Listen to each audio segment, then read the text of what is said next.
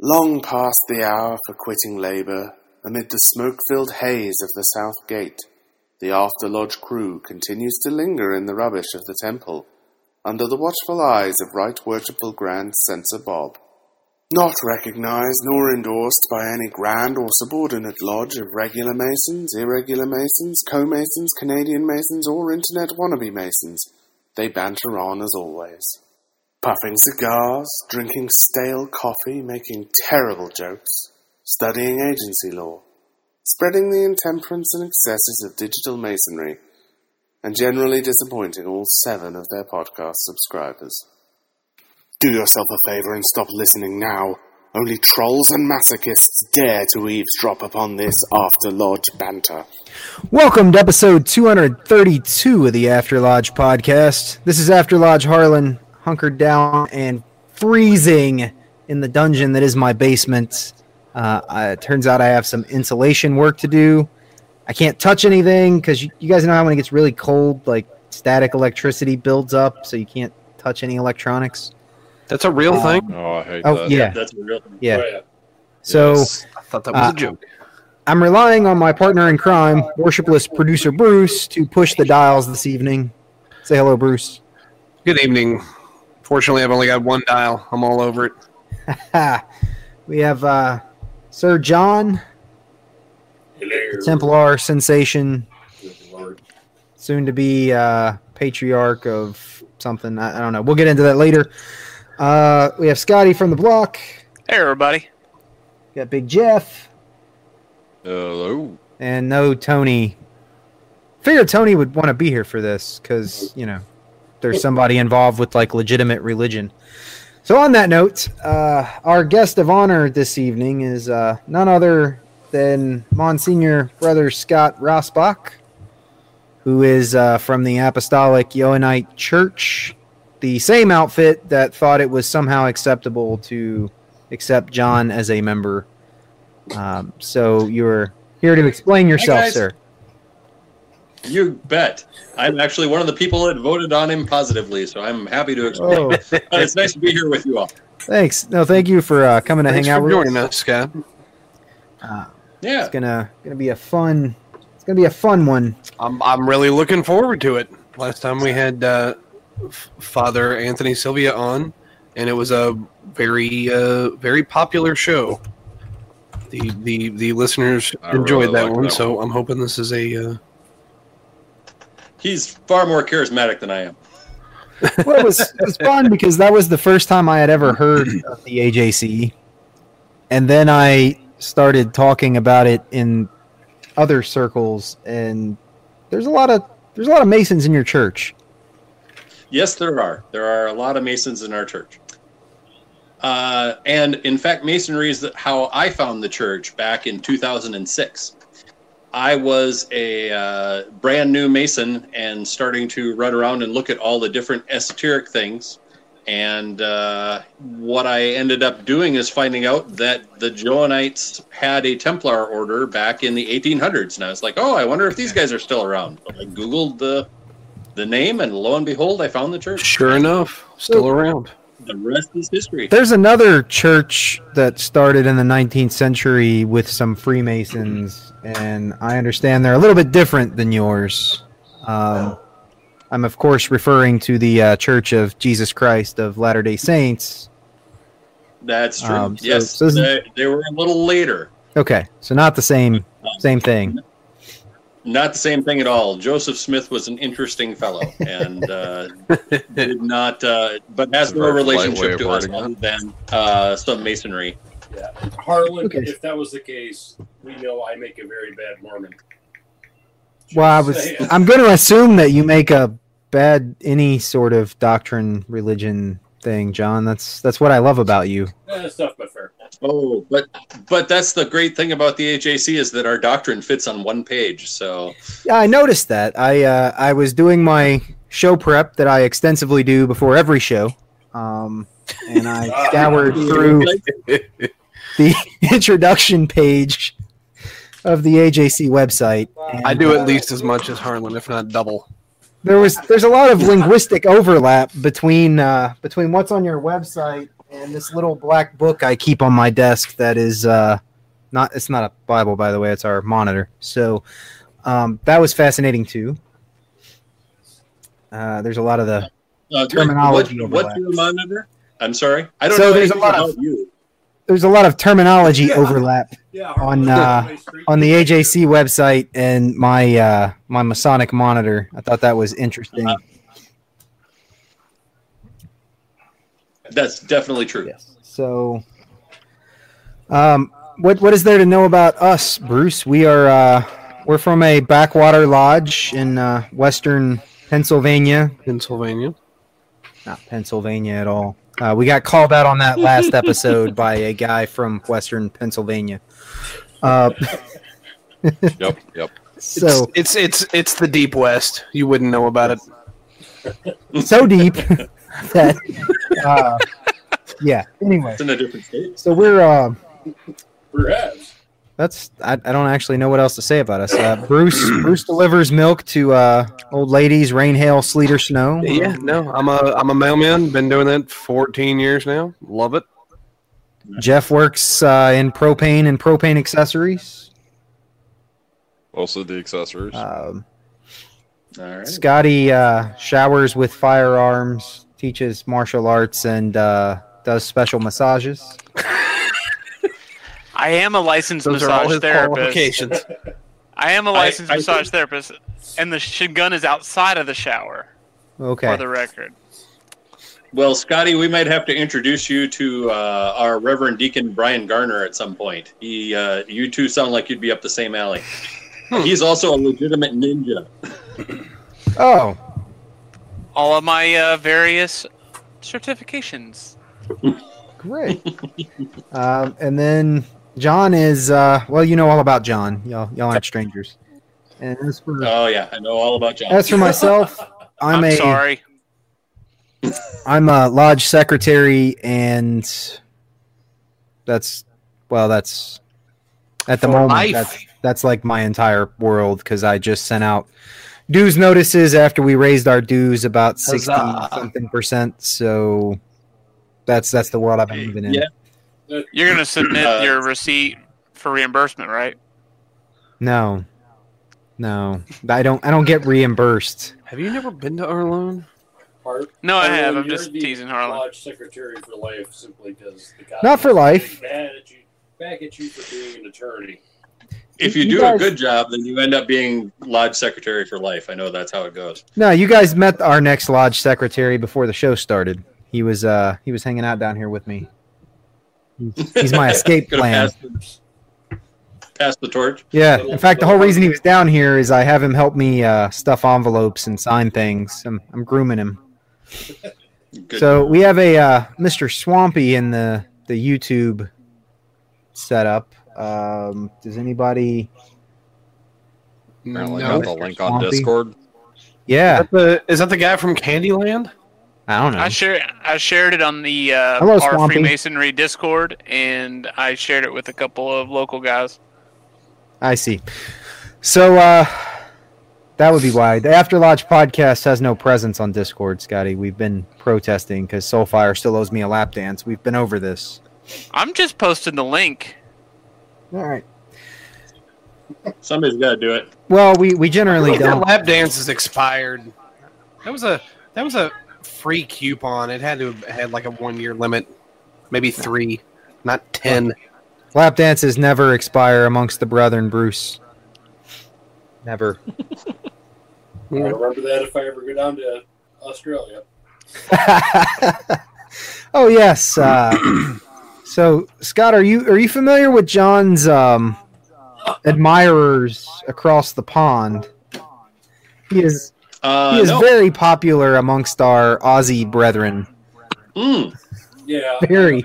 Apparently, popular. if I ever fly down I there to visit the Tao, I have some uh, fans I have to entertain, and it scares me to death. Like like Oh, really? borderline creepy because it's all sexually charged messages and you can't tell if they're joking or not about how we want to see Oh, more uh, John. Oh, he's not. But they're I can tell. They're not, but it's fun.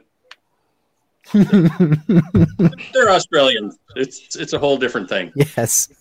So, uh, if you were planning on sending him on any missions to Australia, yeah. I'll make sure the bishop keeps a close eye you on. it. guys, do you guys do missions? Is that a Not really. We, thing? we we have something called a mission, but it's basically, hey, we want an AJC presence in our town, but we don't have a cleric. Okay, you're a mission, and somebody will come visit you and do services. okay? So, uh, Western Pennsylvania could probably use one of those. Pennsylvania has a pretty decent presence at State College. I mean, we have a narthex there, Further west. and we used to have one in uh, in uh, Harrisburg, but uh, we still have a presence in Harrisburg. It's just kind of quiet. Further Uh, the uh, west. Further west, got it. the, there how's there is a closer one to us, but I won't say it on the air, So, and it's not in Pennsylvania. so I'm fascinated by this. Uh, like, the more I learn about your congregation, the more I'm shocked that until we met Brother Sylvia, I had never heard of it. I like to think of myself as like semi-educated in religion, and I, I don't know how I missed this one. I where has this been on my? Unless you're looking for us, it's very hard to find us. We are very, very small. I mean, we're big for an ISM church, but compared to something like the Lutherans, we are just a speck. Um, so, more often than not, when you hear about a denomination, even a Gnostic denomination, you're going to hear about the Ecclesia Gnostica first. And then we're probably going to be the next in line. Or Although- maybe the Ecclesia Gnostica Catholica with the OTO. You say that, but oddly enough, we keep bumping into you. That is my goal. I am trying to get the outreach out there. Well, there you go. Um, Are you sure that's We're- wise? we're working our Because way up the third. because didn't Bruce's people like kill all of you once already? And What? Who's Bruce's people? so didn't the Romans like kill all of the Gnostics quite some time ago? No, Well, clearly not. Some of you made it, but um, I think we talked about, or I think I heard you and Tony talk about this. That Gnosticism isn't really a, an organized thing; it's a thread, Hmm. and so that thread runs through all kinds of things. Um, so. I, I can't say that the Romans actually did anything to kill us off because we deal with a very specific spiritual experience. We don't deal with the common run of the mill, oh, I want to worship God kind of thing. We deal with people who have the divine intrude into their life. Sure. So, so so maybe I'm. Am I confusing the Gnostics in the sense of you know the early Christians before Constantine and all of that happened? well, With- yeah, I mean, the Gnostics were part of that, Okay. but the early Christians were also another group. I mean, there's there's different levels of spiritual experience, and I mean, the, the Christians and the Valentinian Christians, especially, really emphasized a mystical experience, but not everybody did. Um, so it was part mystery religion simply because it had to be it, it had to be because the Romans were not happy with it. They weren't happy with the Jews at the time. And they thought Christianity and Judaism were Well- the same thing. Yeah, I mean, in that era, Hmm. we were causing them a lot of problems, and so were the early Christians. Completely unrelated problems, but I guess I could see how they would see them as the same thing. Well, you know, never- you, I'm sorry. go ahead. I was going to say I never thought about the secrecy aspect of it. That's uh just one more thread in common with masonry. Right. And if you read April DeConnick's um, studies about Gnosticism, she is a big proponent of it having a lodge system. So you actually had to be a member and an initiate in order to deal with Gnosticism at all. Okay. Huh. And in early Christianity, baptism was your initiation. If you weren't baptized, you couldn't be a catechumen. And Right, if you right. weren't, you know, until you had learned stuff, you couldn't actually be in the Eucharistic mystery.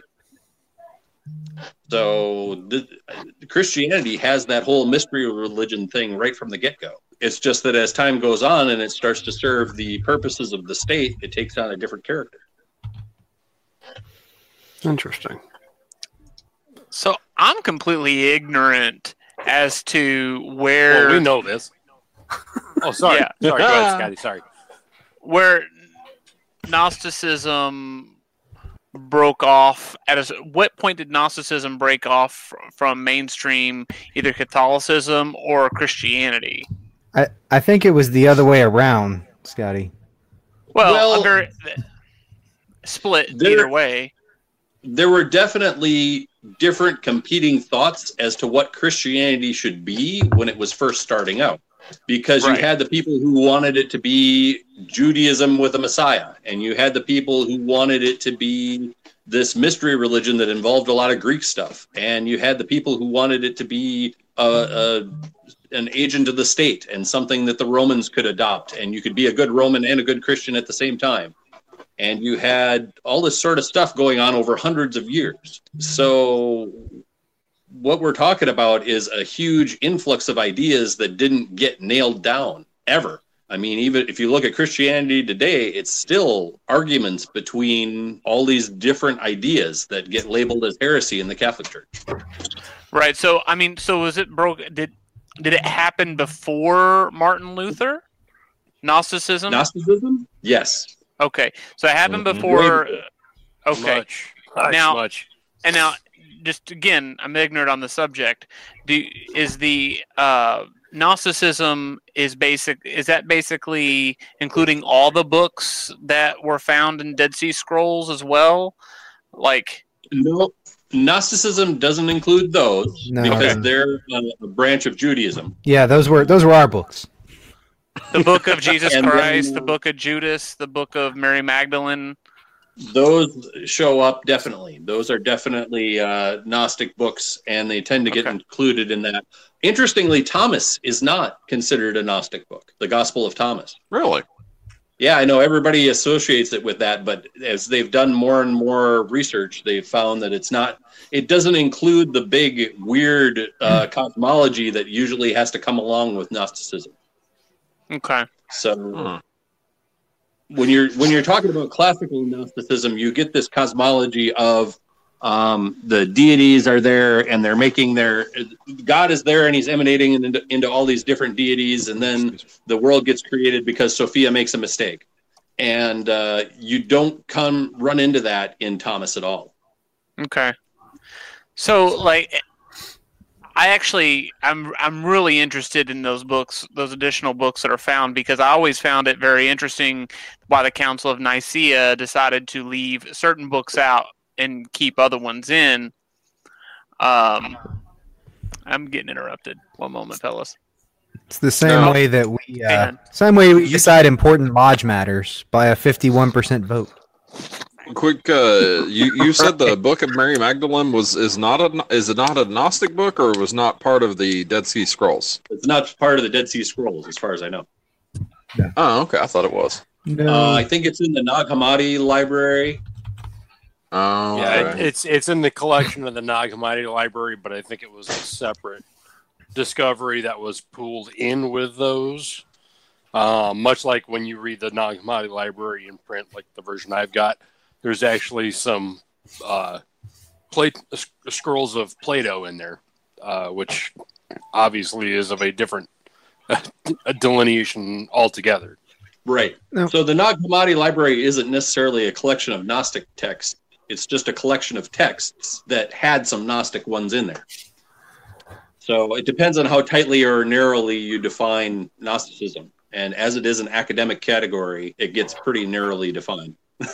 but at the AJC, we tend to take our inspiration from a lot of places. We have the Corpus Hermeticum listed as one of our um, inspirational works as well. And that's actually one of my favorites. Now, I'm- throw out, Monsignor, throw out the definition of that for those that are not in the know. The Corpus Hermeticum. Yes, sir. Uh, that is a collection of works that are attributed to Hermes Trismegistus, the guy who is basically charged with having created magic, and uh, he's often associated with the Egyptian god Thoth. yes, we are quite familiar with uh, with Brother Hermes and the Mhm. three initiates.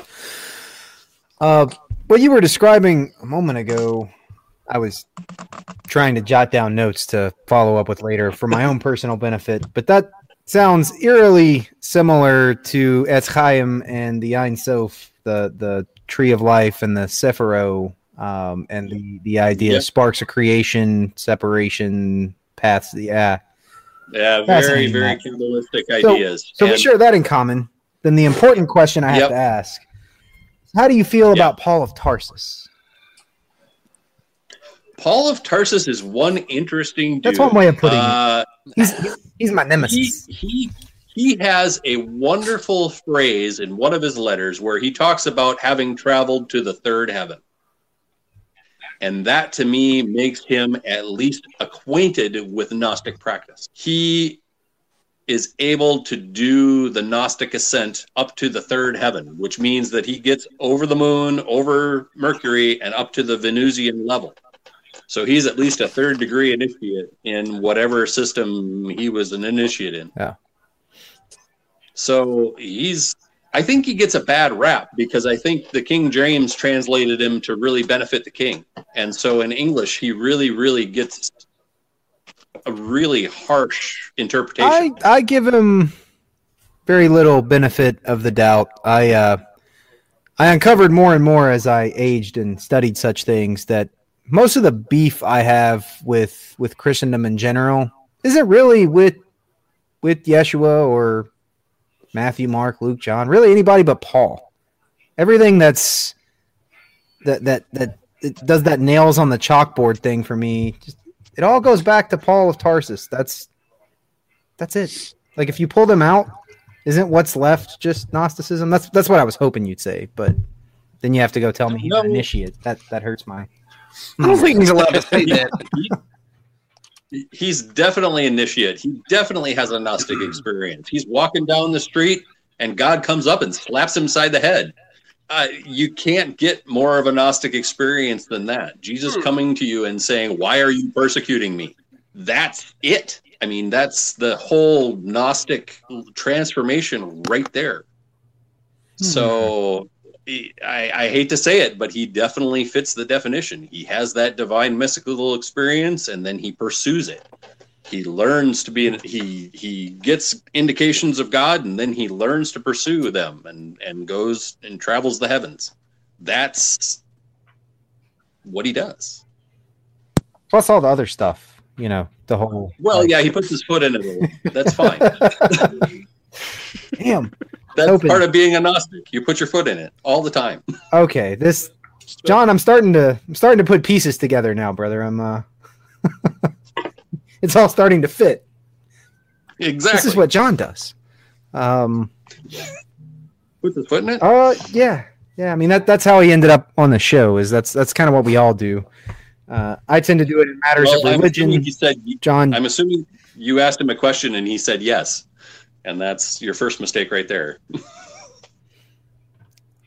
you asked him to do something and he said yes. sort of. Uh John, I see you talking, but nothing is coming through. So Uh oh. It helps if you're smarter than your technology. Well, there you go. Yes, it does. it, it would. Welcome to the show. Bollocks.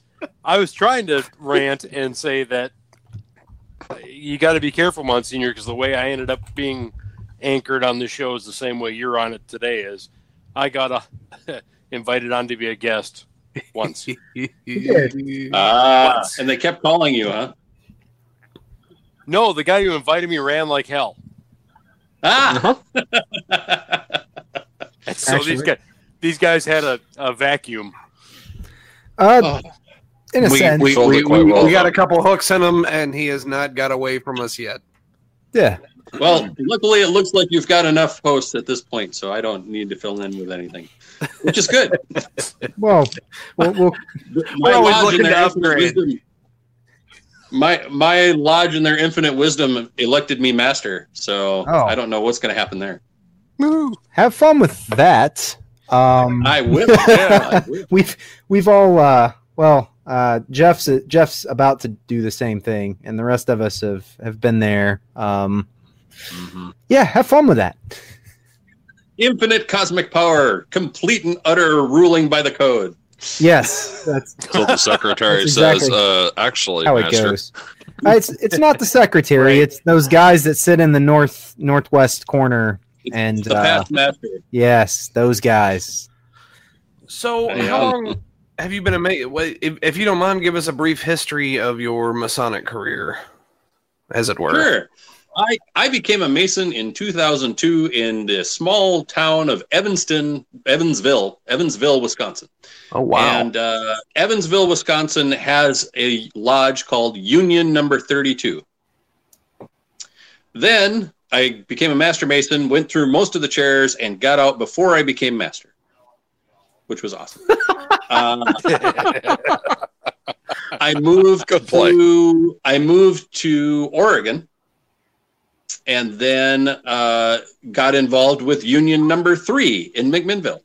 And so they, however, have somehow encouraged me to get all the way up into the master's chair. So you just got a thing for unions, or uh, apparently, well, at the time that I joined up with them, there was a Mason there who was trying to start a esoteric book club kind of thing on the side.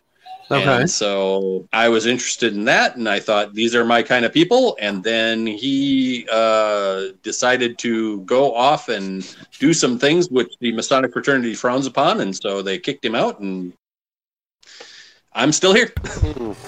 Rewind a minute. What are these? Th- can you say what these things are? Do they do they involve I, some I feel like the esotericism? fact that he said things in the first place means he he, he probably didn't want to say what. I just I just want to make sure they're not too similar to things that I do in my Masonic book club. I yeah. Um, they they are were not esoteric things. Okay. They were um, let's say purient. How about purient? That's a good Uh, one. Print is is okay, but that's not helping my concern because I do a lot of prurient. He did things in purient things in the lodge with a family member. No, not with family members. huh? I don't. I don't have. I don't have that element filled yet. Scope of this Um, is. Um, you don't know what purient means, Um, like sexual. Yes, I, I, Yeah, I'm, I'm, yeah. I'm very Uh. aware. Of, I'm a lawyer. Damn it! Ugh. So getting back to uh, you know humanity, uh, let's let's let's talk about You the book that club. out if you really I've- want to. That would be awesome. No, no, it's good. I, I enjoy uh, people Har- humiliating Harlan- me. It's, it's one of my kinks. Harlan, Yeah. does does the does the defense rest finally? No, I'm, I'm just getting started. You know, I've got a Oh, humiliation fetish. That's why I have you on the show. I'm going to turn my All camera right, off so- now, and uh, you guys. Somebody was asking me a question. You can't humiliate the guests, Harlan. Only the other hosts. That's that's Yeah, that's no, one no, I'm the one who gets. Never mind. I, I, I rest. I rest. Thank you. Can't bring him anywhere. I can't go anywhere, so even better. So anyway, uh, the book club. I've, I've, I feel like the um uh, the Apostolic Johannite Church and the uh, Fr- Freemasonry have a, a very large overlapping circle of leisure reading. Indeed, yes, indeed. Um, I would say that that's probably true, but I couldn't necessarily think of anything besides the Nag Hammadi off the top of my head. Huh. So the actual Gnostic Gospels. Um, but there's a lot of overlap just in the symbolism. Uh, Okay. like the the idea of a uh, a deity that has kind of built everything and set everything in motion and then kind of goes hands off. That is definitely something that uh, the deists and the Gnostics have in common. The uh, clockmaker deity, if you will. Exactly.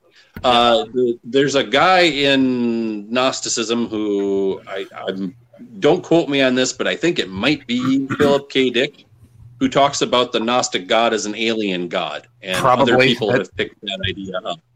Sounds Now, like it. alien as in unknown or alien as in um, Mormons. From out extraterrestrial? so both. Alien as in not understandable. So Okay. alien as a, a antonym for familiar. Okay. Got it. I was I was reverting back to our earlier Mormon question. I was the the Yes. aliens. Maybe that's a more of a Scientology thing, but okay. More of a Scientology thing. Got it.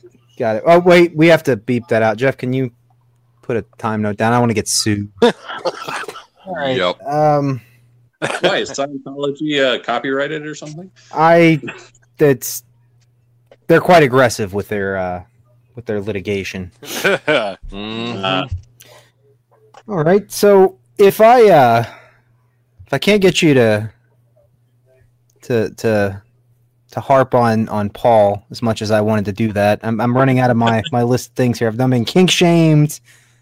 I've been told Paul is an initiate. What do I have left? So what about this whole uh what about this whole uh messianic thing with uh Jesus of Nazareth has to figure somewhere prominently for it to be Gnostic, right? well, well, we are technically Johannites, so we figure prominently into the whole the logos was with God and the logos was God. Got some, serious echo there. I didn't catch all of that. Okay. the the first part of the Gospel of John, you know, the the Word was God and the Word was with God. That's more where our Jesus comes in. Is we're Okay. big on Jesus as the logos, So High not rather than messianic. right. Okay, good. That's where I was going. So not as a fulfillment of uh, the Isaiah prophecies and okay. Well, one of the interesting things that I think people might be interested in with the idea of Jesus in our church is that we don't necessarily view Jesus as unique.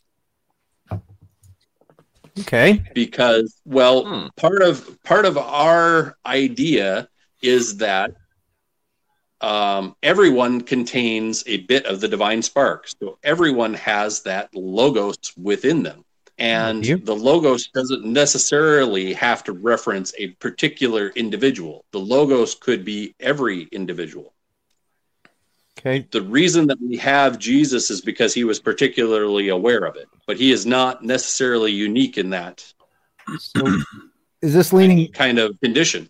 is this leaning more towards the the I- I don't want to. I, I'm lacking for vocabulary in this regard, but like the the Buddhist bent on on Christhood, that like Christhood is is enlightenment or similar to it in the Buddhist school. That you're following the Like a example kind of of Jesus of Nazareth, right? To to become another Christ. The Gospel of Philip says that explicitly that you should not become a Christian but a Christ. Okay. And Okay.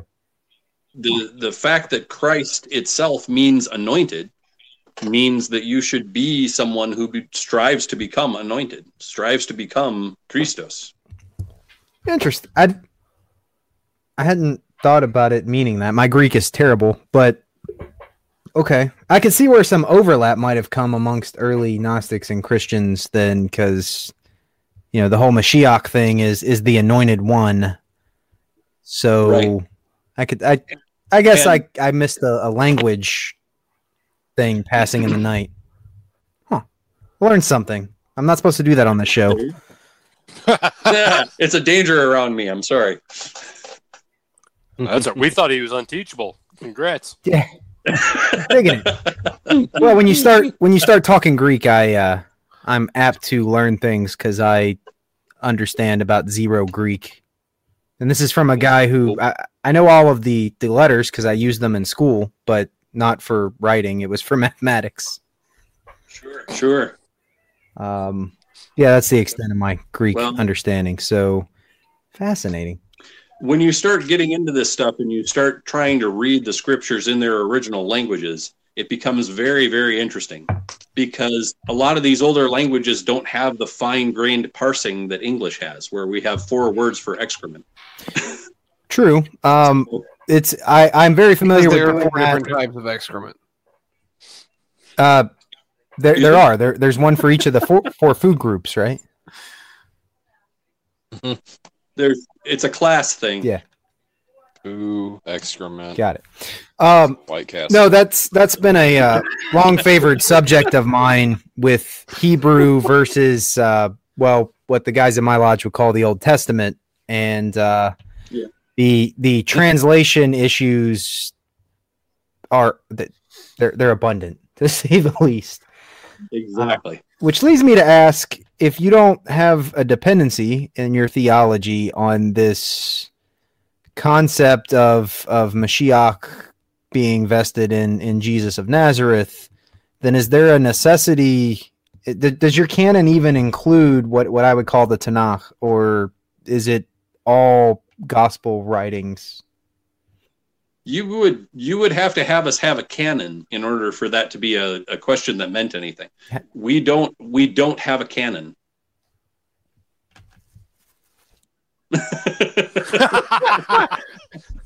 But Calm down, Harlan. but but then how do you but then how do you tell people what to think? And who to hate? don't tell people what to think. How else will they know? How are they going to know who to hate? We don't do that. It's everybody, right? You hate everybody? I know those guys. Or nobody. No, everybody no, or nobody Bruce, Bruce, that's page. just me. That's just Oh, me. You're- I'm the outlier. Though that's Huh. yes, but that's not because your affiliation with Gnosticism. That's because you're. What's your No, just affiliation because I'm a with C- Templary? That's because I'm a prick. Yeah, because I'm York Rite and I just got burned out. It's a you don't Templar. hate everybody, John. You just strongly dislike them. and uh, we have a pretty big association with Templary as well. So that's another reason he's here. Hmm. Wait, so do you guys do Yeah. cosplay in church? Uh, depends. Wait, can we? What do you- what do you- what's cosplay? boas. Do we carry swords in church? Only sometimes. Uh, do we? What? Why what do you we need a what would we sword in cos- church? You know what? Never We're mind. closing the door. Bruce, Shiggles. Bruce. Yeah. To answer your question, why, why you would need a sword in church? Go ask the Cathars. Oh Exactly. yeah, that too. No, we have a rich. We have a, one of our Eucharistic masses where we have a, a position called the doorkeeper, and the doorkeeper goes up and and calls the faithful in, and then closes the door and seals it with a mystic symbol and a sword. So the sword is right Huh. there on the altar after the ritual. Hmm. I've never heard of such a thing. Very interesting. That's a cool idea, Bruce. We should try that. We should, we should do something similar to that. Maybe just for safety purposes, have him hold on to the sword, though, just to kind of. Yeah. The, Well, the doorkeeper keeps the sword. that's Oh, I thought you said it was on Stays the, altar. Otherwise, It sits on the altar otherwise. Exactly. And there's two altars. Ah, there's the okay. uh, there's the Eucharistic altar, uh, which is facing away where the priest faces away from the congregation, and there's a altar of the Word, I think it's called, that has the Gospels on it and the sword. so. If you uh Harlan, if you or- let your that be our doorkeeper- uh if I Sword I on the guess. altar. That's all. That's that was my whole point. Move on. Oh, I was gonna point out if you let your doorkeeper have a firearm, you'll you'll make a convert out of Scotty tonight. Well, yes, yes, you would. to keep up with the times, and I apologize for We, my we could make that the modern rite, I suppose. That would work. Yeah. I apologize for my, my absence. They had uh, all hell break loose here at the house. So, um, so I did your have child a. White Castle to bed. She did not, but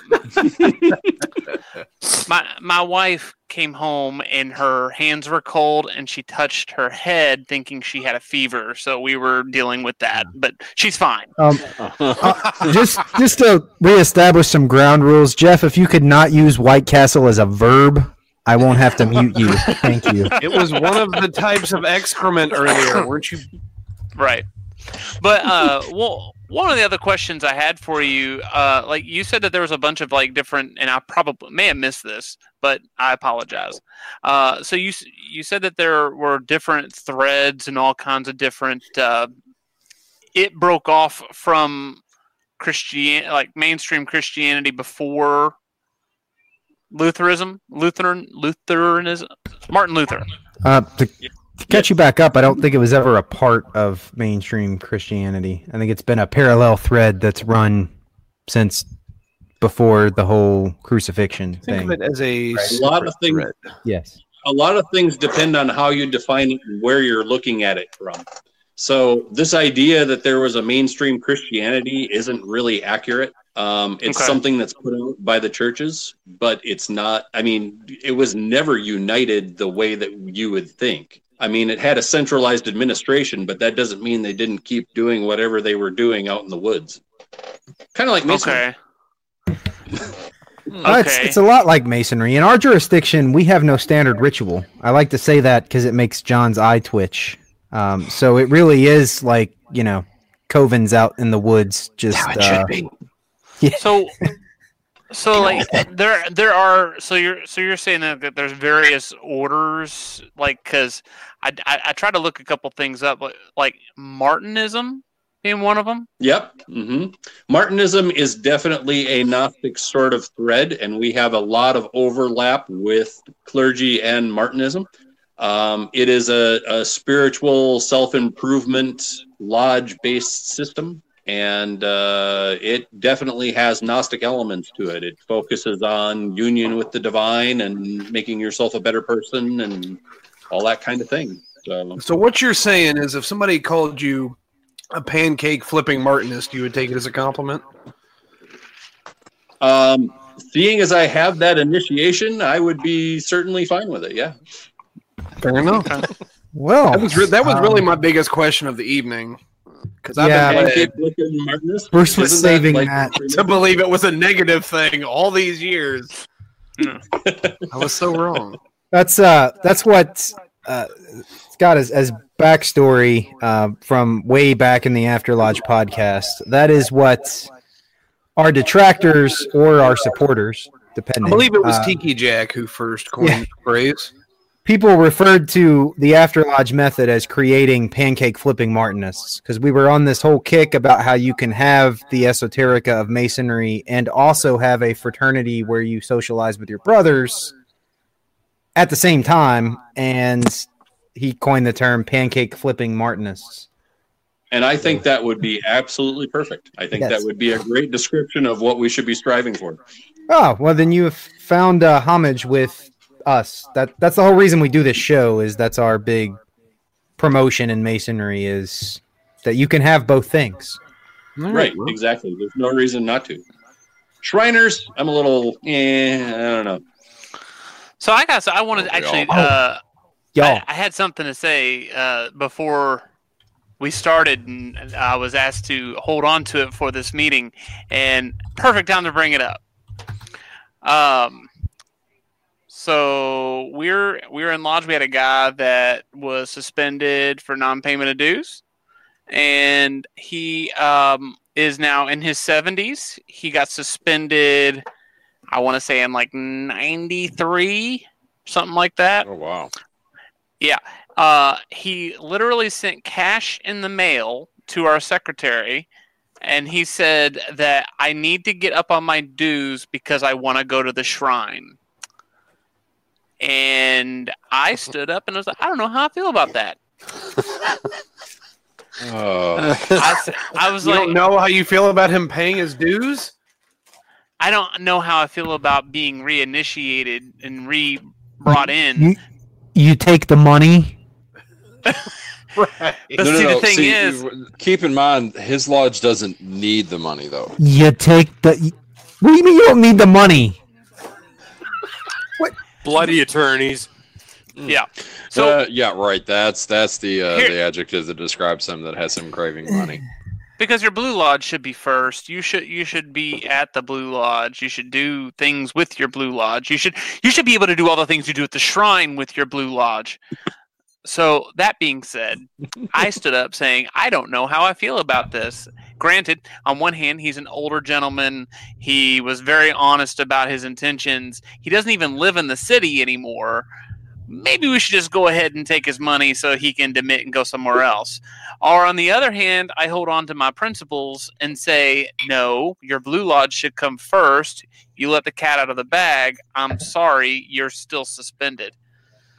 What? Well, don't don't, you have to? You're- you are never going to be a lodge treasurer. I won't. Well, What? What don't you understand, Bruce? now You're you're refusing his money? You're not talking about making a new mason. The, the damage has already been done. You already wasted your initiatic rituals on him.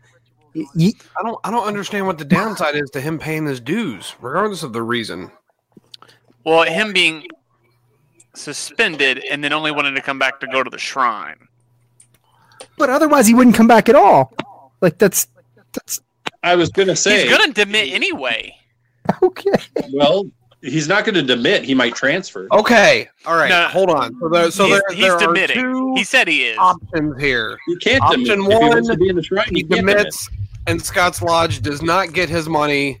Option two, he demits, and Scott's Lodge does get his money. Those are the only two options, according to you.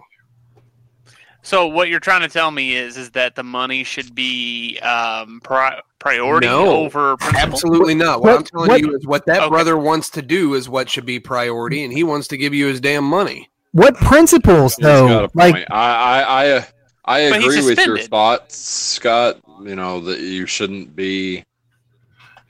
You know it's the, the joining Freemasonry to go to the shrine and whatnot, but I mean he's already he- may be suspended, but he's already been in. How long was he in before he was suspended? Was he like in for a couple of years, or was he in for a while? I don't. I don't know. I I don't mean- remember. I didn't even. I'm only saying I, f- I don't know how I feel about it.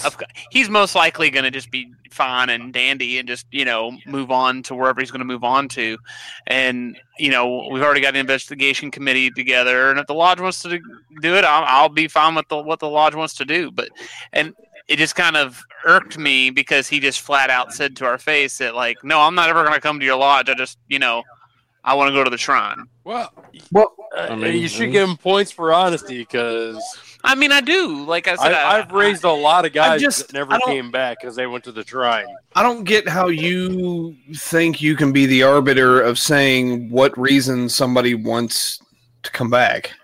because Blue Like Lodge how, should how be is his per- reason any better or worse than anybody else's reason? Sure, and, and Scotty, if he was petitioning for the degrees, I would I would be singing from your sheet of music. Okay. But but that's Right. that's already been done. hundred percent. I agree. Yeah. Okay.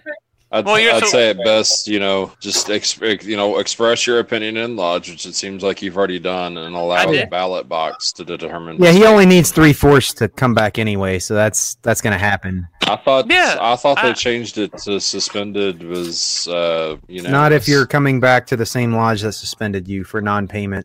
If it's for not well, yeah, in our jurisdiction, It's yeah. for it's for non-payment. Oh. Like like I said, I'm not. I, I wouldn't drop a black ball on them Like especially older guy and all this stuff. I you know, it, it just kind of rubbed me the wrong way.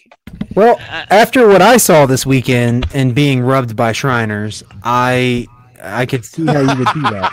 So so my story, I was at the Scottish Rite reunion Saturday, Uh, buckle up, Monsignor. And Okay.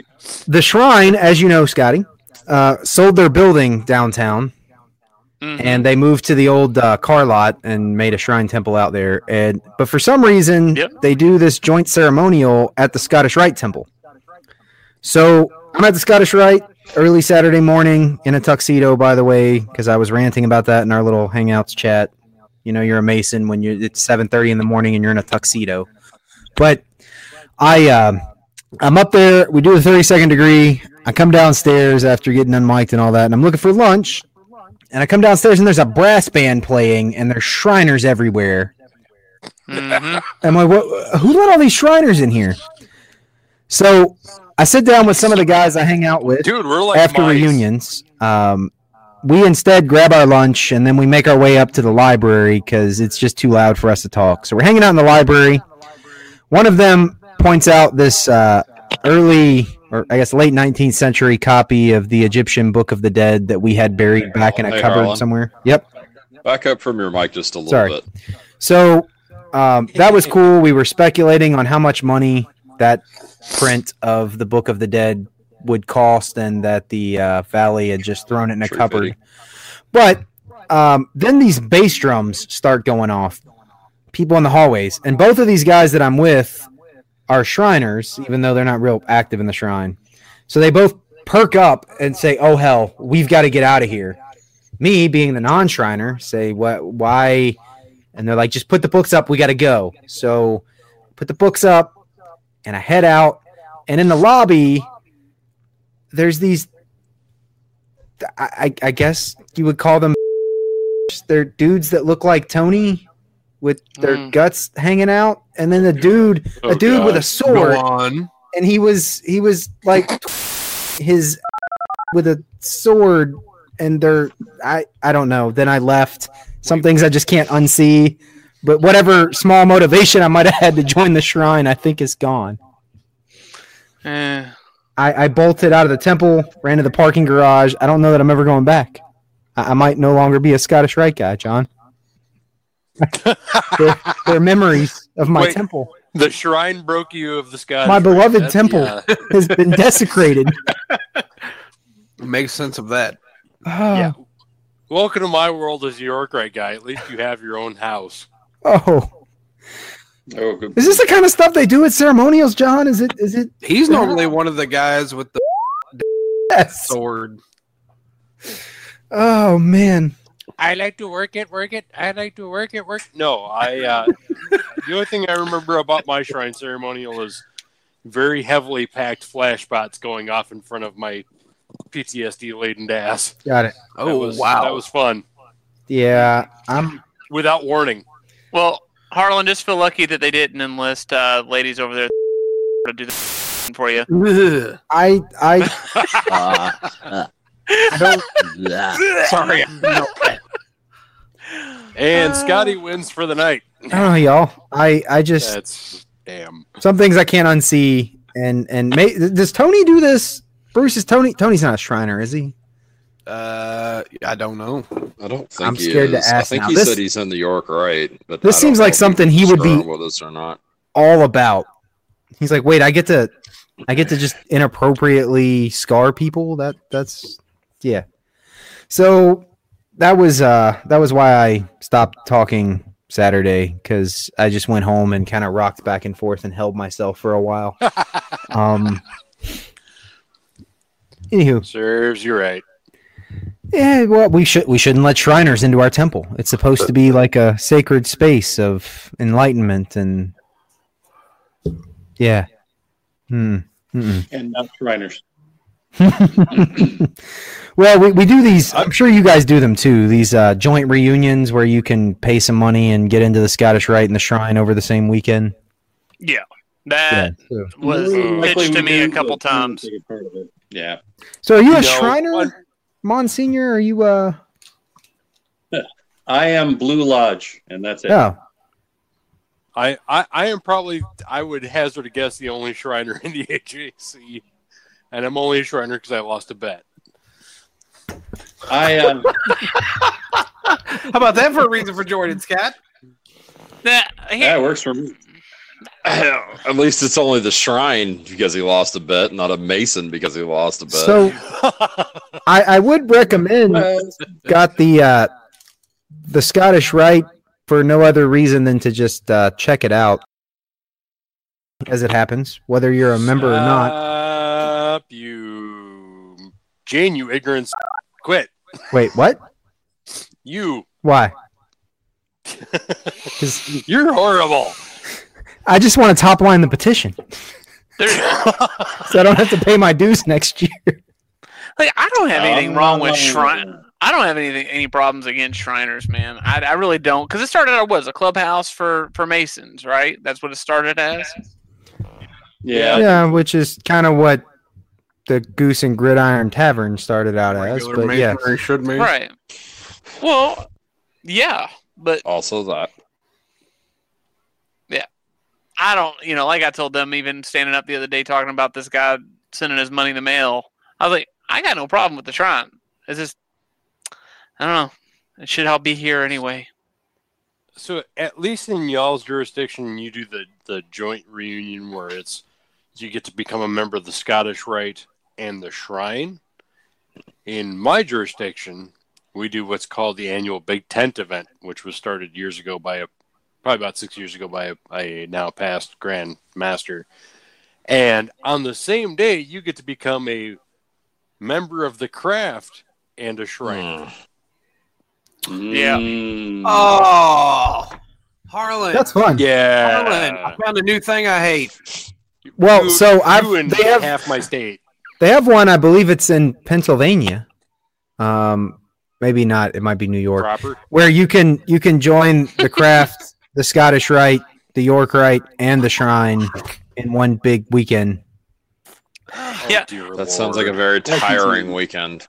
I actually I want to uh, say I I think what's really give, keeping me from wanting to join even York Rite or Scottish Rite in in our neck of the woods is because I'm afraid I'm going to get a a watered down version of it and I'm not going to get what I need out of it. It's just going to be them getting my money.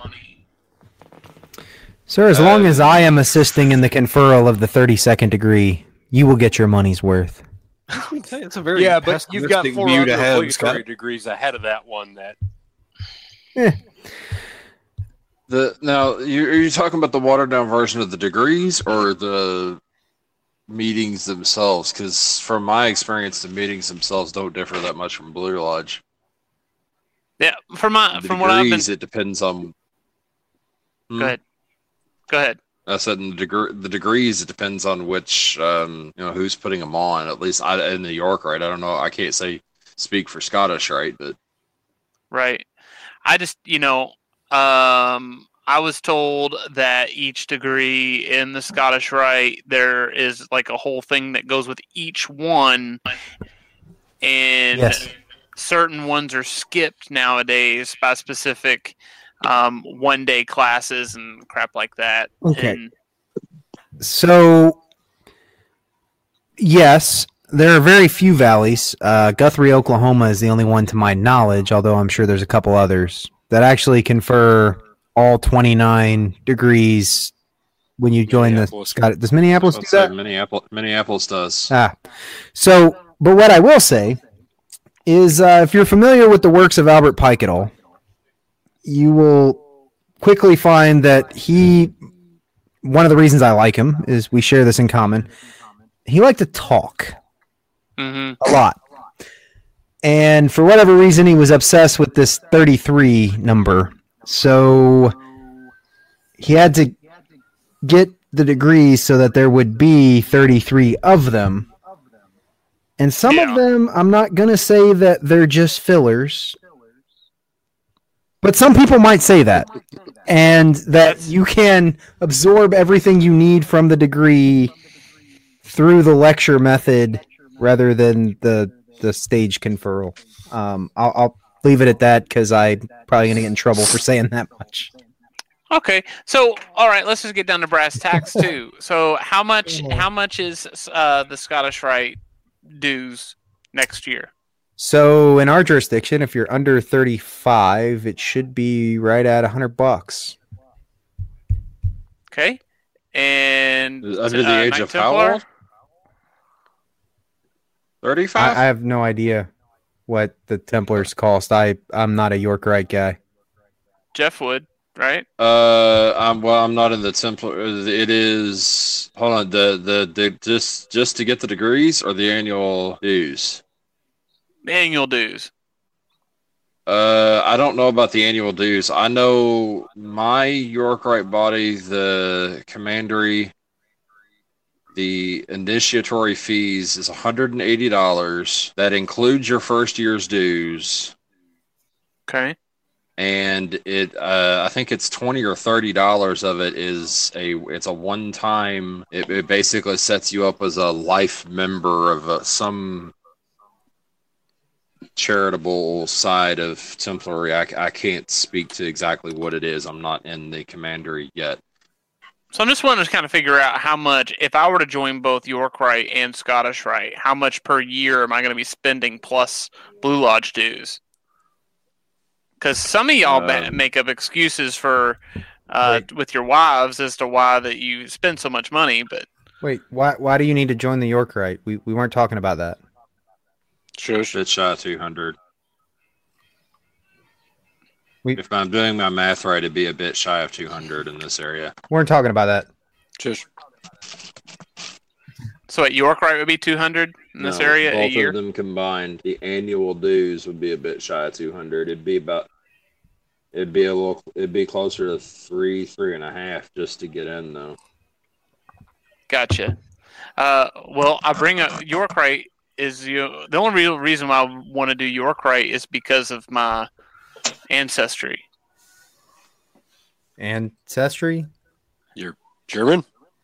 No, my uh, my 26th great grandfather, Sir Hugh de You Payan. Uh, Yeah. Oh, there you go. All right. So, That'd be. The, I mean, that was a feather on the camel's back that got me, get me into lodge. uh, Well, if you like Hugh de Payan, then uh, you should definitely join the AJC. He's one of our bishops. Yep. that's now we're back to the didn't that. topic at hand. so I was just waiting for my moment. Good Good our- save. in our email uh, earlier, Scott, you, you mentioned that you have a, a Buddhist. Yeah. We have uh, Father John DiGilio in Los Angeles, and Father John is a vegan Buddhist. He uh, that's how he came to Gnosticism. Is he likes the Christian roots of it, but he is a practicing Buddhist because it's a philosophy and not a religion. Buddhism or the AJC? Buddhism is a philosophy, not a religion. Oh. So if hypothetically I knew a uh, a putzing Kabbalist who's ready to be run out of his synagogue for stirring up trouble, he probably would You you would home have- there. Harlan, we've You talked be before very how it's weird when you talk about yourself in third person. Sorry. Me causing trouble at the synagogue would require that I attend more than the high. I'm sure you can cause plenty of trouble just at the high holidays. I I I, I attend a little more. He can cause enough trouble in the bathroom by himself. Uh, I if people were I can, but we're not going to use White Castle as a verb anymore. We we talked about it. so if listeners were interested in getting more information about the church and and that sort, do you have any links or anything that they can check out? Because I I just googled uh, AJC and a lot of sports stuff popped up. At, Atlanta News. Yep, Atlanta Journal Constitution. Constitution. Yep. Uh, if you're looking for us, you would want to search specifically on the word Johannite, and then we're the number one. Uh, if you look for the Apostolic Johannite Church, we're number one. If you look at Gnosticism, I think we're number three. If you type www.johannite.org, you come to our Grand Church website portal that tells Which you I actually just put in our chat. And Okay. If you you search saying for John Hessel, it's like the fifth result. It's right under all those allegations in the paper. Well, you sheep can't talk. Johann- like John Okay. Johannite. It's it's in our Hangouts chat, Scott. All right, I'll grab it. On, I'll grab it there. So And that's how I found it. and you could read all about us. so it's not And then it's not a good home Oh, for okay. the uh for the failing Kabbalist then. yes, it is. Ah. It's a perfect It's actually home. brilliant We home. have we have no requirements. Hmm. You don't even have to believe what we teach. You just have to respect it. Now now you're sounding like Judaism instead of the other things. That's a that's more of our philosophy of like, you know, belief is not a uh, a necessary element of of the religion. You don't have to believe it, you just what have to do it. Yeah, exactly. That's right. We have an orthopraxic approach. So everybody in the church does things the same way, but you don't have to believe anything in particular. Um, if you read through on our site the nine principles, we we have some ideas about God, we have some ideas about how a religion should work, and we have some ideas about people, and we put those down, and that basically guides our entire church. Now it gets more complicated if you become clergy, but if you're just a member, then it's very, very simple and very, very open. I had a couple of practicing Jews that were members of my congregation for a long time. They really enjoyed the Eucharist. Wait. And then Seder. The the Eucharist? Yeah, the Eucharist. The seems like the most and the wine. antithetical thing to to a interesting. We'll have to Well, Gnostic, Gnostic Johannite Eucharist is slightly different.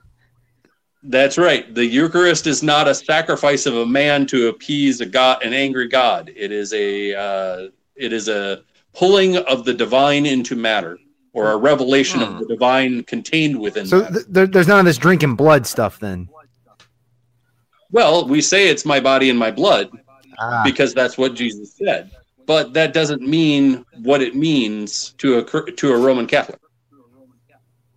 Interesting. I've So it's it's embracing more of Hmm. the symbology of it. It could be, yes. I mean, that well, even sense. You could, symbolic. you could take a very sim- symbolic view of it. You could take a transubstantiation view of it. You could take a completely divine Gnostic view of it. We don't tell you what it means. We just tell you that the ritual is there Hmm. and that the presence of God happens during this ritual. I'm learning things. So what do This is making me what uncomfortable. do like I don't like Hold on. learning things. what the what the have you have you had sit, sit down conversations with Catholic priests about Gnosticism and getting their perspective on like what is because see I was raised Catholic a lot of people No. were Their perspective is to skewer him, like literally with a spear, all like like yeah like So Jesus you'd be- I was I was also raised Catholic, and I have had conversations with lots of Jesuits, and the Jesuits often say, "Yeah, that sounds kind of good. That makes a certain amount of sense." So yeah Nobody's gonna bring up George Washington now, since we brought Stop. up the Jesuits. Oh, the apo- ap- apotheosis of George Washington is a great example of Gnosticism in action. Thank Love you. I knew I was gonna like this guy. y'all knew he was a Mason right No, he wasn't. I've never heard that. I don't believe Also it. he, was, Jesuit. he was subsumed into heaven. He didn't die, right? He was subsumed into heaven. That's what the capital says. wait what Yep. If you look at the dome of the Capitol, that's exactly the story. Yeah. tells. Yes, it it kind of it it kind of does. I always just thought some painters were using the fumey stuff and Well, that paint does have a lot of fumes to it, especially with its lead in it. That's But it's so Wow. tasty. although Washington was renowned for some of his own um uh, I will call them Just gotta check out esoteric or one. Gnostic uh, encounters. So yeah, that's Well, he was definitely a heterodox sort of person, yes. Um, as opposed to orthodox. and allegedly a Jesuit. So Really, I didn't know that. Well, there's that whole like deathbed conversion for Jesuit money thing. It, it's a conspiracy theory that I partake in too frequently. I'll have to look that one up. I haven't heard that one yet. Oh yes, yes. Uh, And I do like the I do like an occasional conspiracy theory. They're So good. the only- readings. the only eyewitnesses are uh, are a couple of slaves and their descendants who were present because they were the ones that got stuck rowing the priest across the river to get to him when he was dying. You know, I catch a lot of shit from uh, Catholics when I ask them who was Adam's first wife. right. Lilith. Steve. Steve. Yeah, right. Exactly. Adam and Steve. They're like, he's only had he only had one wife, and that was Eve. I said, but they What? God made man and woman equal. God bless the internet. I- Made, he made man and woman. Uh, what was it? The sixth day, and then chapter two. It's all of a sudden Adam's chilling in the garden all by himself, and he's lonely. Where'd that woman go? And they they scratch their heads so hard. does does well I, I I I think the uh I think the plurality of deities that you were describing earlier, Scott's more symbolic, but Scott, you understand marriage as an institution didn't exist then, right? yeah. Well, nor, nor did the law. Who Scott. who nor did who, the law. who married Adam and Eve if they were husband and wife? well, as was all things, God. The McRib.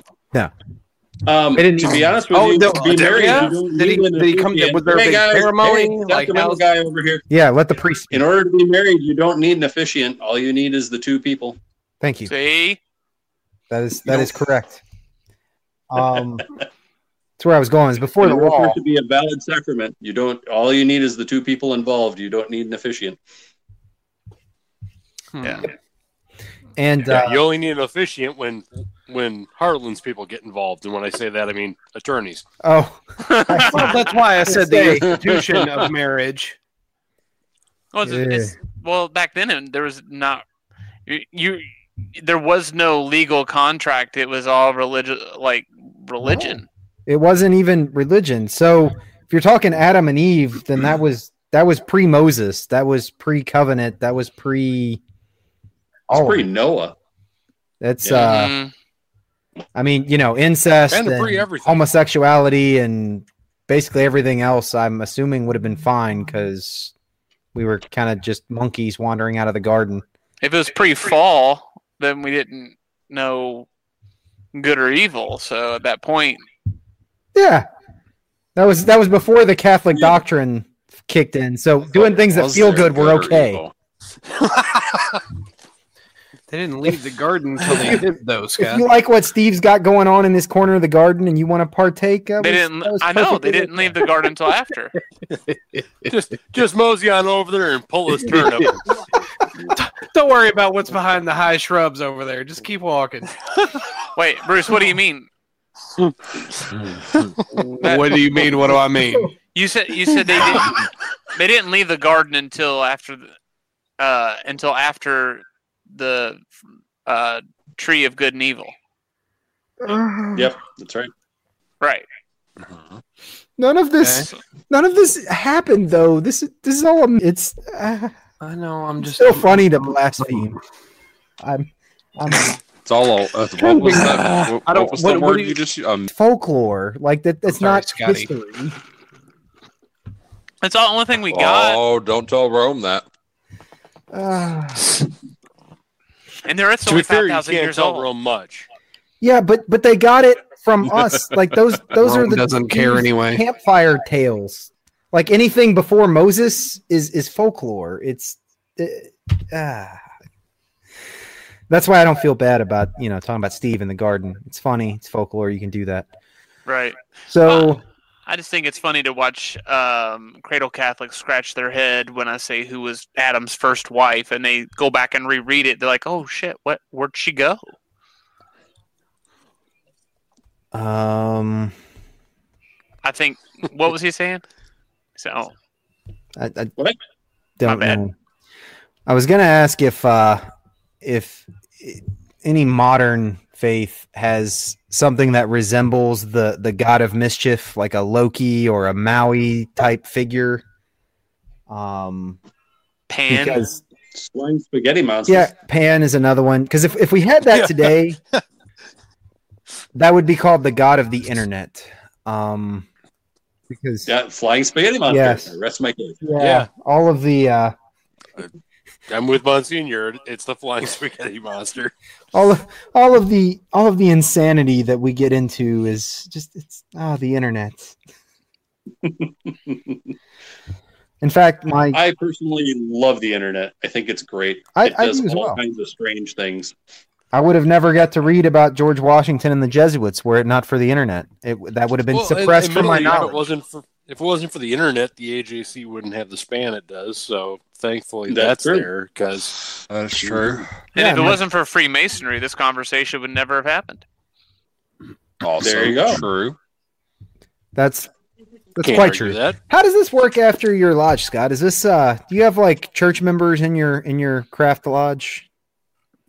I do not at the moment. Oh. Uh, I I actually live in a very small town, and there aren't a ton of Gnostics, and so I uh, tend to focus more on denominational work, like teaching the seminarians, like poor John. So They were super- Yay! I mean, do you I need all the help I can get. do you guys sit around after lodge and uh well kind of do what we're doing here at your lodge? We do. We have what we call an agape. Okay. um, yes. Like yes. an agape meal, and we we go to a nearby establishment and have a beer and have some snacks and sit and chat about this, that, and the other thing. But what I've been noticing is that it's primarily focused at this point on um, histories because we don't all know each other very well yet. So we're kind of still in the getting to Hmm. know you phase, even after a couple of years. We've had a lot of cast changes these past few years, I and see. so We're we're we had one guy that took off to Bristol to go study shipping routes. Um, so he's he was the IT manager at Columbia Sportswear and decided to go become a historian PhD at 50. I'm like, Wow. Wow. all right, No. go for it. That's important. Uh, getting to know your your lodge brothers is is a good idea. It's not like being on the show where we just we're we're like the one night stand at the bar. We dispense with all those niceties and just uh, drop trowel and have at it. So um, Well, that's one way to put it, from what I can tell. that's it's it's what we do here. Um, but oh wow, sorry, I just looked over at our YouTube. Oh, okay, Jeff and Mister Swampy. Okay, I thought I missed something. Did I miss anything in the No. the YouTube chat, Jeff? No, just me and Mr. Swampy. Got it. Got it. Okay. So trying to stay on top of all these moving parts in this uh this new way of broadcasting. I'm still So- a It was rook- a little bit of a Monty, you're learning all- curve. I'm going to throw in a question here to kind of cover Harlan while he does whatever he does while we're not looking. Um, Okay. with regards to all the moving parts within the AJC, what are I know we have a pretty wide breadth of mystery schools that are represented in addition to masonry. Can you kind of give a cursory overview for those that don't know? Okay, so uh, what are you talking about? Stuff that we run, or stuff that people are associated with or members of? Uh, well, I mean, a little of both because what we run is one thing, and that's good for people to know. And the, I, I think it behooves uh, people that listen to the podcast to know what we, as an as a church, and I still feel weird saying we. I don't think I have the right to do that yet, but what the. AJC accepts or kind of embraces, because you know we have, as you said when we had first spoken, a very I think it was radical acceptance. I think was the terminology you used. Yep, radical inclusiveness uh, is definitely something that we're down with. Uh, as an example, I had a gentleman email me about the esoteric um, nature of genders and saying that there's a male principle and a female principle, and then we have a line in our principles that say that we accept all genders. And he was very upset by that, and he said he thought it was a, a creeping of political correctness. And I, my answer was, if you think there are two genders, we accept both of them. If you think there are 35 genders, we accept all of them. That's not the point. It's not for us to say we accept it and we're inclusive as to what people come in. Now, we're not going to necessarily support whatever you bring to us because we're the church and we have things that we do and things that we support. And we can't support everything, but we're not going to tell you that you can't support it. We're not going to tell you that you can't think that because that's not our job. We're not authorities in that sense. We're we're the keepers of a tradition. We're not trying to tell you how to live your life. Uh, okay, as to groups that we accept and have members of, we have a group ourselves, which is an initiatory group called the Friary. And the Friary comes at this whole idea of Gnostic ascent from a very magical, hermetic point of view, where we're doing practices and energy work and moving, talking to spirits and all that kind of thing. So the Friary is part of the church and, and definitely run by the members of the church the I shouldn't say it's part of the church. It has a whole separate uh, what do you call it uh, hierarchy that that runs it, and it's technically a separate organization, but it's definitely part. It has been associated with the church since its beginning. There's the oblates. The oblates are lay monastics, so they're the people that really want to pray hard and they want to do daily ritual. They want to be definitely committed to the church but they don't feel they have the chops for clergy or they don't have the time for clergy or they don't have the calling um, being clergy is is definitely a different calling because you end up doing a lot of stuff that doesn't focus on your own spiritual development and the oblates focuses on your spiritual development so you're focusing on yourself and your your little group of community um, let's see. Then we have members who are parts of Martinism. We have members that are Freemasons. We have members that are Oddfellows.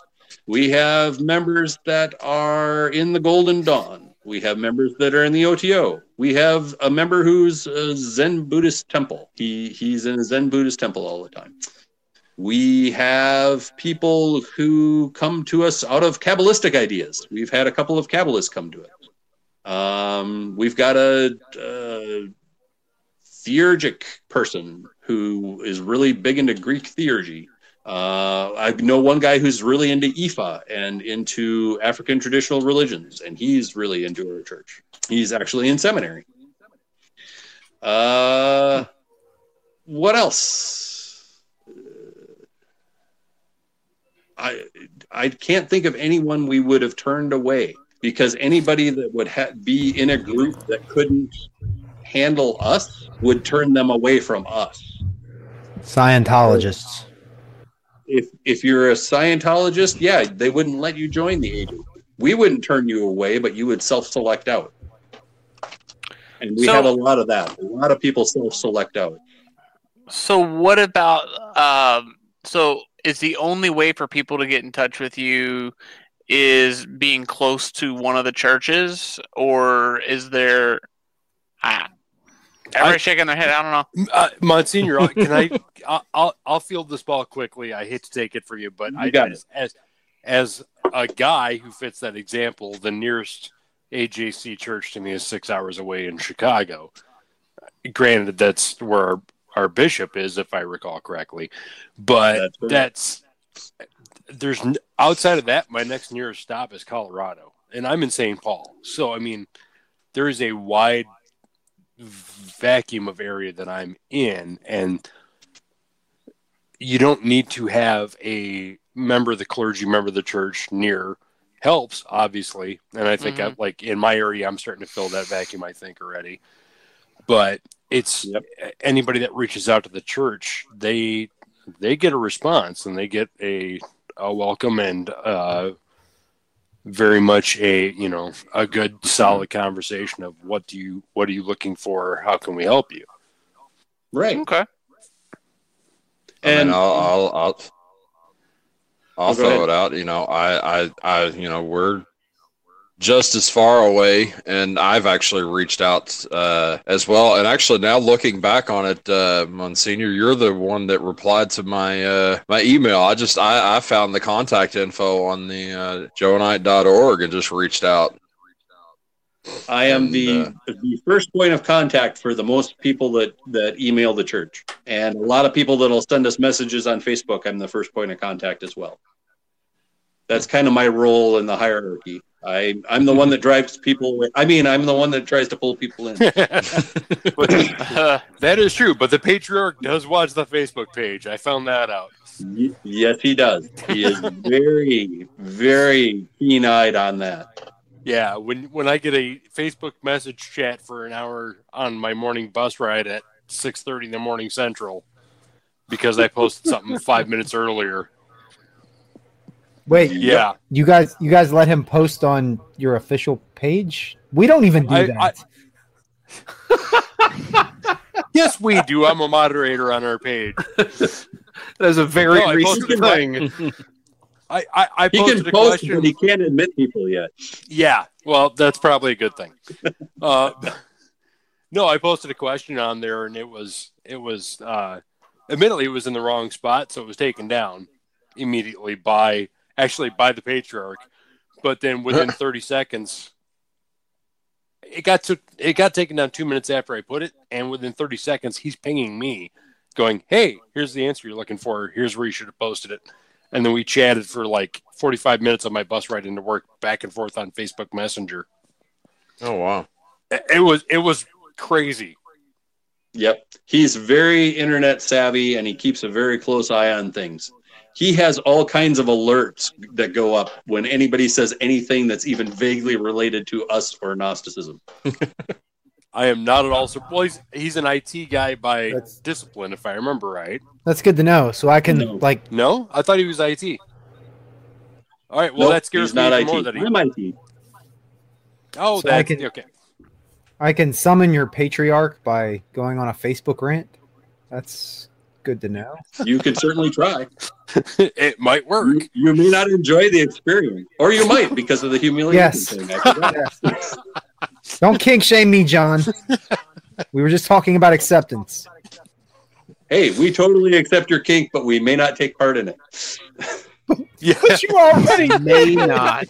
we accept your kink. Your shame is your own. That's just uh, that's his fetish. Yeah, exactly. Oh. If you guys knew my wife better, you might actually believe that.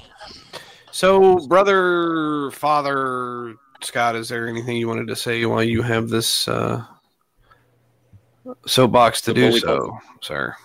We are reaching I- tens of people right now. Tens. Tens of people? Wow, we, that's we bigger than my usual. we've got a worldwide reach. Okay. You already you already blew the goose, John. I'm- we, we have a lot Yeah, of but- listeners, brother. Please uh I may, Is that what I the may have Australians blew the goose. do? yes. I, I may have blew the goose, but twenty bucks is twenty bucks. Sorry, Anyway. sorry. Didn't want to interrupt your, your soapbox. you you do have a worldwide audience, if not right this moment, uh, here in a few days when this uh, releases. So by all means. Well, I definitely want uh, our brothers to check out the Johannite Church. I think that one of the things that Masonry provides is a, a nice basis for getting together, but there's a spiritual component that is definitely lacking I in agree with the that. Masonic institution. And it the Masonic institution though encourages people to pursue religion. And if you're looking for a religion that is very low maintenance, I think the Johannite Church would be a very good way to get into it because we're very serious, but we're not demanding, if that makes sense. So you can be as participatory as you would like in the Johannite Church. And if that's just simply saying, hey, I'm a member, or if that's donating money and walking away, or if that's doing daily prayer, or if that's becoming a monk, we have all of these options for people that they can do wherever they're located. So, admittedly, all of these things take different levels of commitment, but they're all there. And it looks like I lost everybody. No, no, we're. No, No, I am No, on the you're all there? Okay. Low maintenance. I love it. All- Like, all the a- pictures that's the disappeared all of a description sudden. for it. Paying all the pictures disappeared. Oh, Oh, really? that's unusual. Yeah. Okay. Yeah, no, that's weird. We're still here. It might might be my internet connection. I don't know who's streaming at the moment. No, I uh we, we still have you and uh our recording still has you, so we're Okay, good. Well, that's what I wanted to say is that if it's if you're looking for a spiritual home, give us a check out and and see what we've got. And we have lots of seminarians in the pipeline right now. I believe we've got 11, which is the most Mhm. we've had. We've got 3 in the Midwest. So we're starting Yeah. to reach out and branch out. Yeah, so I when I got into the seminary, there was nobody in my neck of the weeds. All of a sudden, I'm in Minnesota. Now we got one in Iowa. Now we got one in Wisconsin. So we just started popping up like weeds in the upper Midwest all of a sudden. so we just need somebody in western West Pennsylvania. How uh, I don't know where State College is in relation to you guys. It's Uh, further away than uh, Chicago. We'll we'll get to Mon- that uh, off off the off Yeah, the broadcast. Monsignor, these guys are are in Western Pennsylvania, much like I'm in Eastern Oregon.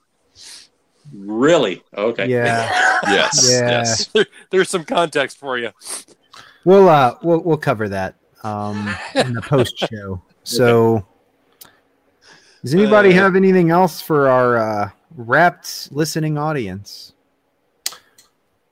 I don't think so, Father. I really appreciate you coming on. Um, I love that we could do this. Um, I, I, I, I'm going to be honest. I learned more tonight than I thought I was going to. Yeah. Um, That's my goal. Mainly that John's not making all this stuff up. Yeah, I thank you for coming on, Monsignor, because they were asking me It's at questions least that a were way shared above my pay grade. I'll, I'll give you that. It's at least a shared Sorry delusion. about that. Yeah, Yeah. we definitely. As soon as John told us he was he was going into this thing, we started hitting him hard. So, um, Yeah. we, uh, Man, Well, I'm, I am always available for questions. You can reach me at info at johannite.org. Send your questions my way. I'm happy to answer them. All right. we will do that. We'll have to have you back for a follow up then. Sounds good to me. No, it's I, I will answer the fives of questions that I get from this uh, podcast. You'd be surprised. yeah, it may be it may be more than that. Um, we'll see. So Yeah, are we up Careful to what like you wish nine for. listeners now? yeah, um, af- after lodge is like the uh, after lodge is the guilty pleasure of many many a mason. They don't own up to it publicly. It's kind of like uh, guys that watch the Real Housewives. Like you won't tell anyone else about it, but you listen to every episode. so Wait, what? you heard me. Harlan, is this your way of saying you watched that show? No, no, God, no. I watch far worse things than that. Um, Uh, all right. Well, later, later, I'll tell you guys about uh, how I discovered Jacqueline Casey, the author, and uh, how that's going. But uh, that's a whole different discussion. So, um, on that note, I guess this is this is the end of episode 232 of the After Lodge podcast. You can find the show notes for this or any previously published episode at www.afterlodge.com. Find us on Facebook or Twitter at Afterlodge. Shoot us an email at afterlodge@gmail.com. Hang out with us on IRC at irc.snoonet.org, pound sign Freemasonry. And of course, you can always find us on the Freemasonry and Afterlodge subreddits. And if you want to learn more about the uh, Apostolic Johannite Church, you can find them at johannite.org, J O H N, wait, J O H A N N I T E dot org. Uh, send them any questions you might have. Um, or send it to the show. They'll give it to me. yeah, give it to that's Monsignor. rabbit. We'll, we'll happily pass your messages. We'll we'll bucket brigade it. Somebody will be with All you right. shortly. So uh, until next week, brothers, take care. May the sun shine in your face and the wind be at your back. Later. Thank you very much for having me on. Lunch. Thank you, Scott. Take care.